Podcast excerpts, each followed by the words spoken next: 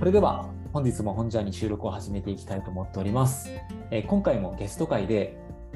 僕が鳥取の時に、えー知り合った吉田さんという方をですね、お招きしております。吉田さんよろしくお願いします。よろしくお願いします。えー吉田さん本当お久しぶりですね。お久しぶりです。もうリアルで多分お会いしたのはもう5年前ぐらいになってくると思うので、そうなんですよね。ねあっという間に経っちゃいましたね。あっという間に経ちましたね。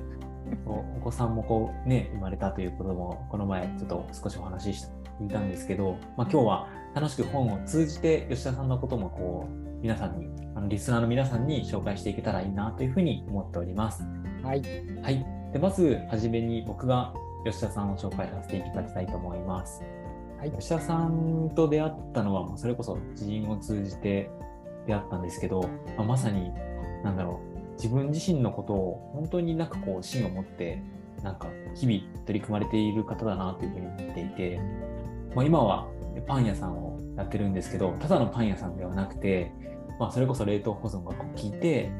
で、あのいろんな方にこう提供できるようなサービスを提供されていますし、ある種同世代で自分自身で独立やして、なんだろう、本当になんかこれを届けたいって思いを持ってされている方って、なかなかやっぱ周りには少ないので、なんかそういった、あの同世代の方がこういるっていうことを鳥取で知れてよかったなっていうふうに思うし、なんかとてもこう、話していて、自分自身が共感する部分がたくさんある方だなっていうふうに思っているので、今日はなんかこう、ゆっくりと吉田さんと一対一で話すことって、本当久しぶりだなと思うので、話していけるの楽しみにしています。で、ちょっと長くなってしまうんですけど、鳥取にいるときはヒューマンライブラリーっていう企画をして、吉田さんのことを、なんかパンもね、準備してもらって、奥さんと。うん。で鳥取のなんか若い世代に吉田さんのことをこう紹介していただくっていうイベントをしたんですけど、その時にもなんかいろんな方に共感をしてもらっている記憶があって、またなんかその、こう、アップデートされた吉田さんの取り組みとかも今日聞いていけたらいいなというふうに思っております。ということで、吉田さん、自己紹介を簡単にお願いしてもよろしいでしょうか？はい。ありがとうございます。ご紹介いただき。えー改めまして、吉田翔太と申します。えー鳥取県鳥取市で、えーパン工房ほとりというパン屋さんを、えやっています。えーっと自宅店舗の小さなお店でして、あのもうお店って言うんですけど、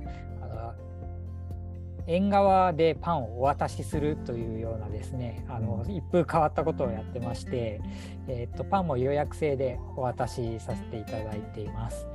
でその他にもあの、まあ、インターネット通販とか、うんあのうん直売所さんに卸させていただいたりとかそういういろんなあのことをやっていて、まあ、できるだけあのパン屋さんの働き方改革になるように、えっと、頑張ってやって自分たちの家族もお客さんももうみんながハッピーになるようにはどうしたらいいかどうしたらいいかっていうことを、えっと、割と突き詰めてやっています。でそれに加えて、まあ、パンを捨てたくないなっていう思いもめちゃくちゃありまして、うんまあ、ご予約いただいたパンは100%お客様に渡るし、うん。えーっとインターネット通販ももちろんそうだしであの、まあ、卸売の場合はパンが余っちゃうこともあるんですけどもう余ったらすぐに回収してあの、作り替えの商品を作作るとか、今はそういうこともやったりして、はいこうなんとか工夫して少しでも挑戦できないかなということをやっています。えー趣味はサッカーです。うんはい。ありがとうございます。いやーもう本当変わらずなんかこうねチャレンジし続けてるような印象を受けたんですけどもともとねご自身がパン屋さんで働いていてすごいこう労働環境が大変な環境だったっていう話を思い出したんですけどはい。うんなんかそこがどんどんどんどんこういう働き方もできるんだっていうなんかことが吉田さんの取り組みから伝わっていけるといいですね。そうですね。あのパン屋さんで働いてる方って結構もうなんかパン屋ってこんなに大変なんだもう辛いなってうん。だけでもなんかこうどこ行っても一緒だしなとか、うん。まあ、実際どこ行ってもそんなに変わんなかったりとかうん。うん。するんですけどするんですけど、うん。中にはすごい取り組み頑張っててうん。そのそんなに大変じゃなくてもうん。やっていけたりとかうん。あともう僕と一緒で独立されていてはい。あの週に2日しかお店開けてない夫婦のパン屋さんとかでへえそんなはいパン屋さんもあるんですねでもそのお店を開ける日だけあのお子さんもいらっしゃるんですけどもう、あの家事代行さんをその日だけお願いしてお子供さんも任せてうんうん。でなんか半日でパンも売り切っちゃってみたいななんかいもういいろんな工夫ってもうやろうと思えばいくらでもできると思うんでうんそのなんかみんなでそういうふうに挑戦してこうそれその人なりの形が見えてきたらいいなと思ったりしています。うん、いやー嬉しいですね。なんかそういう、なんだろう、やりたいことを、なんか自己犠牲をこう伴いながらやるとかではなくて、工夫しながらやりたいことがやっていけるっていう状態が作れていくと、本当に、なんだろう、自分自身だけじゃなくて、周りも幸せになんかなっていく、なんかこう、循環みたいなものが生まれていくような気がしました。うん。ちなみに僕聞いてみたかったんですけど、はい、僕もパン大好きで吉田さんにとって、まあ、作る作り手側でもある吉田さんにとって、はいパンの魅力ってどういうところにあるのかなっていうのをちょっと聞いてみたいなと思いました。パンの魅力ですか？うん、えー、作る魅力食べる魅力。食べる魅力でもなんかパンの魅力、まあまあでもまず僕はあのうん。パン屋さんに行くのが好きなんですよ。うんうん。もうパン屋巡りとかって大学生の頃から結構やっててはい。あの女子かとか言われながら、うんうんうん。朝からパン屋さんに何軒も行くみたいなことをやっていてうん。それでやっぱそれパンの魅力の一つですよね。そのお店に行くのが嬉しい、楽しい。うん。でそれを作り出せるのはやっぱりそのパンを焼かなきゃいけない。パンが目の前に焼き上がってないとそれのお店は成り立たないんで、それがあるなって思いますね。そのあとまあ食べて美味しいはもちろんうん。ですよね、まず。うん。あと作る側からすると作るのめっちゃ大変なんですけどうん。大変だとこううまくいった時ってめっちゃ嬉しいじあゃないですか。やっぱ苦労があると。そのなんかそれがきっと快感なんですよねみんな、うんうんうんうん。大変だから快感みたいな。ああこのいい形で焼き上がった瞬間とか。そうですね。こうちょちょっと話長くなるんですけどあの、はい。パンの国際大会で、あの成績を収められたあの有名なシェフの方が言っておられたんですけどはい。100点満点だと思うようなパンは一度も焼けたことがないっていうんですよ。本に書かれてたんですけど、はい。それだけ毎日表情が違うしうん。こう今日は70点だな今日は90点だなどこが違うんだろうあの工程こうしたからかなとか、そこら辺の、まあ、そのこういう言い方したらちょっと伝わりづらいかもしれないんですけど変数が多いっていうんですかね、うん、気候であったりとか湿度であったりとか、そうですそうです、うん。変数が多いからこういつまでたっても100点満点が取れないだからこそハマっちゃうみたいな作る側からするとそういう魅力があると思いますね。毎日見える表情がこう違うっていうのはきっとなんか作り手がだからこそ見える視点だなって思うし、うん、やっぱりパン屋さんに行った時のその匂い香りですね。香りといろんな種類が置かれているこう喜びというか選べる面白さっていうのはなんか吉田さんの話を聞いて確かに楽しいし幸せななんか時間を過ごせるようなことがこう僕もパン屋の風景を思い出した時にあるなって思いました。僕のお店にはその光景はないんですけどうね。んうんうん まあそれも一つのあり方という。まあそうですね、あり方で。でもなんかこう、ね、依頼されたものがこう、その方に届くっていうあり方が、また一つ、吉田さんがされているパン屋さんの何かこう、客っていうかお客さんにとっての喜びにつながっている部分もきっとあるんだろうなっていうふうに思うのでまたちょっと今年はどっかのタイミングで鳥取に行きたいなっていうふうに思ってるので、はいぜひぜひ予約をしてパンを受け取りに行きたいと思います。はい、ぜひお願いします。ありがとうございます。こちらこそ。ということで、もういくらでもこうパンパンについて語り続けることができそうではあるんですけど、今日はせっかくなので吉田さんから本を紹介していただきたいなというふうに思っています。はい、では、早速ですが、本を紹介していただいてもよろしいですか？はい、えー私が紹介する本は、えーチキリンさんのマーケット感覚を身につけよううです。ああ、もうチキニーさんといえば、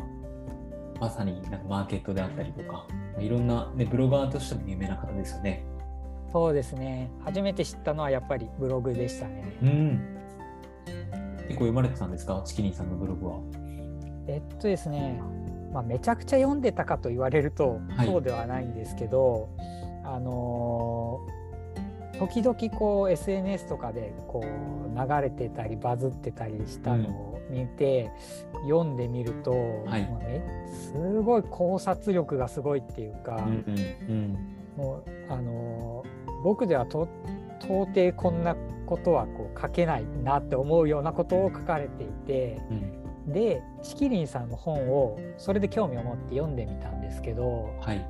なんでそういうふうに考えられるのかっていうことのうんが、まあ、ちらっと書かれてたんですよね。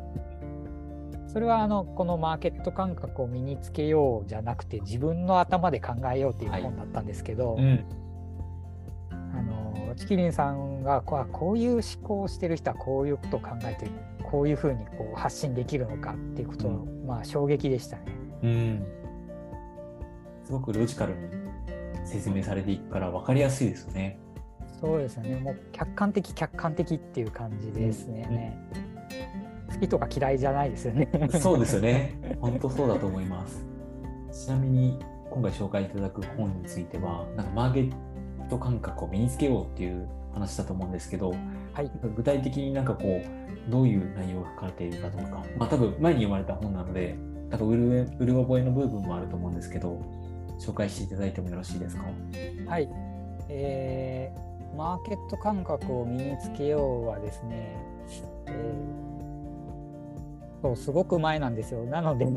今、うん。ちょっと開きつつ、うん。えーマーケット感覚を鍛えこれから何が売れるのか分かる人になる5つの方法とか言って書いてあるんですけど、えーすごく簡単に言うとどうどういう場所にどういうものをうん置いて、どういう風な値段をつけると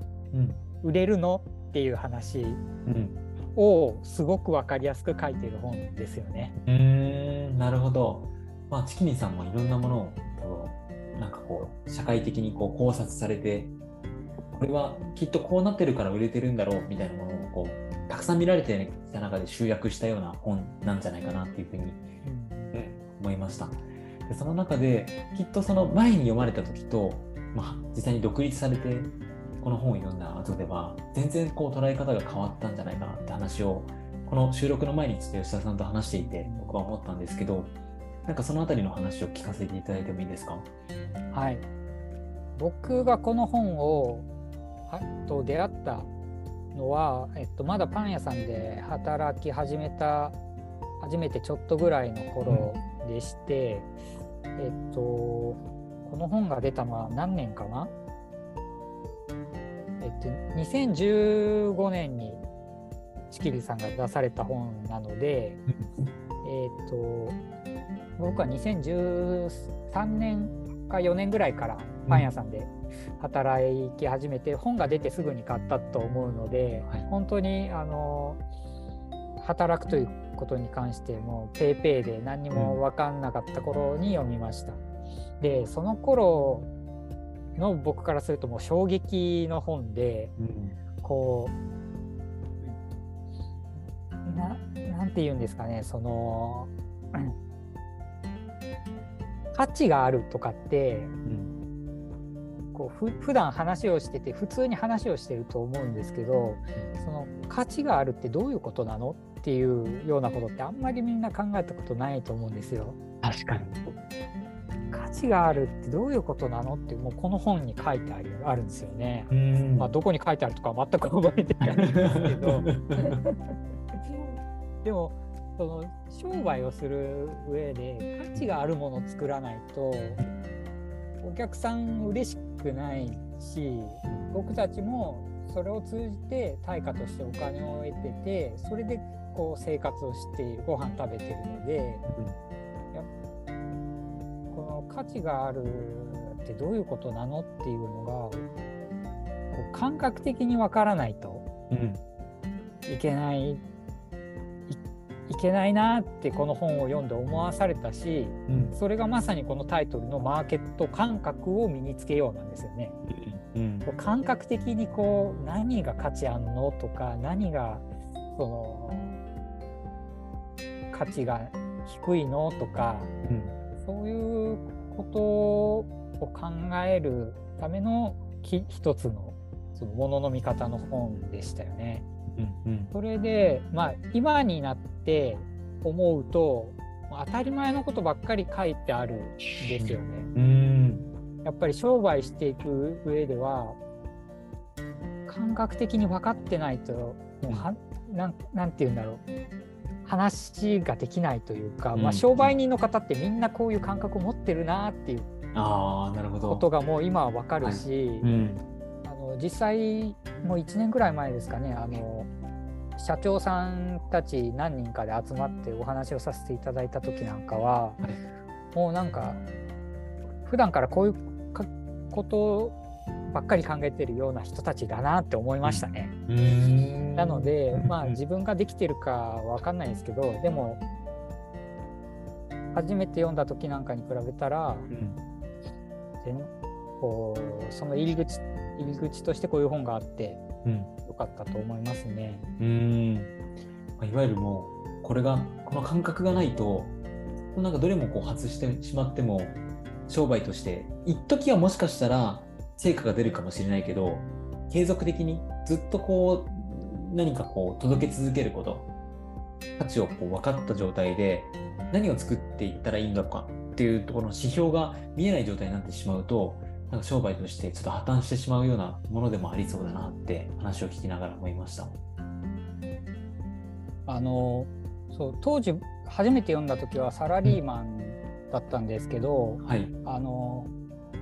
まあ商売人になる方ってうんこの本読まなくても全然こう、そういう道に行くと思うんですよ。なるほど。うなんですけどあの会社員としてこう生活されてる方とか、まあ、公務員の方とかそういう方こそなんかこうこういう感覚があった方がいいなって僕は思ってて、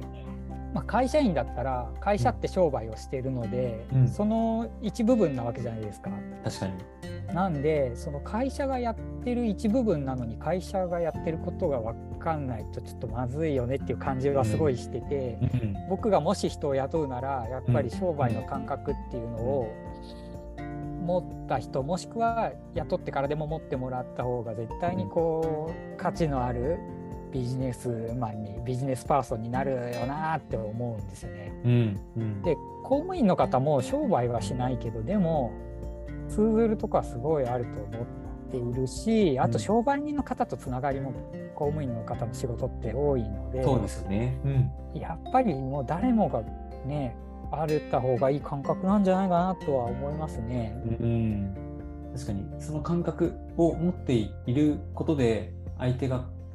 こう伝えようとしていることに対してしっかりと汲み取れてなんかすごいこうスピードを速くやり取りを進めていけるような感じがしますよね。ちょっとねあの買い物するとかそっちの向き、消費者としてもやっぱりレベルが一段上がりますよね、こういう感覚があると。うん。うん。うん。なんでこれ売れてんだろう？なんでみんはない。殺到してんだろうとか、そういうことを普段から考えながら買い物を例えばするってなると、うん。ああれは買うみんながこういう価値を感じてるのか。自分はその価値欲しいから、うん。こう一見高そうに見えるけど買おうとか。なんかこう買い物一つとってもレベルが上がりますよね。うん、本当そうですね。見える世界が変わりそうですよね。うん実際にこの価値って何だろうみたいなことを考え始めた時に吉田さんだったら今価値ってそもそもなんだろうって聞かれた時にどのようにこうお答えしますか？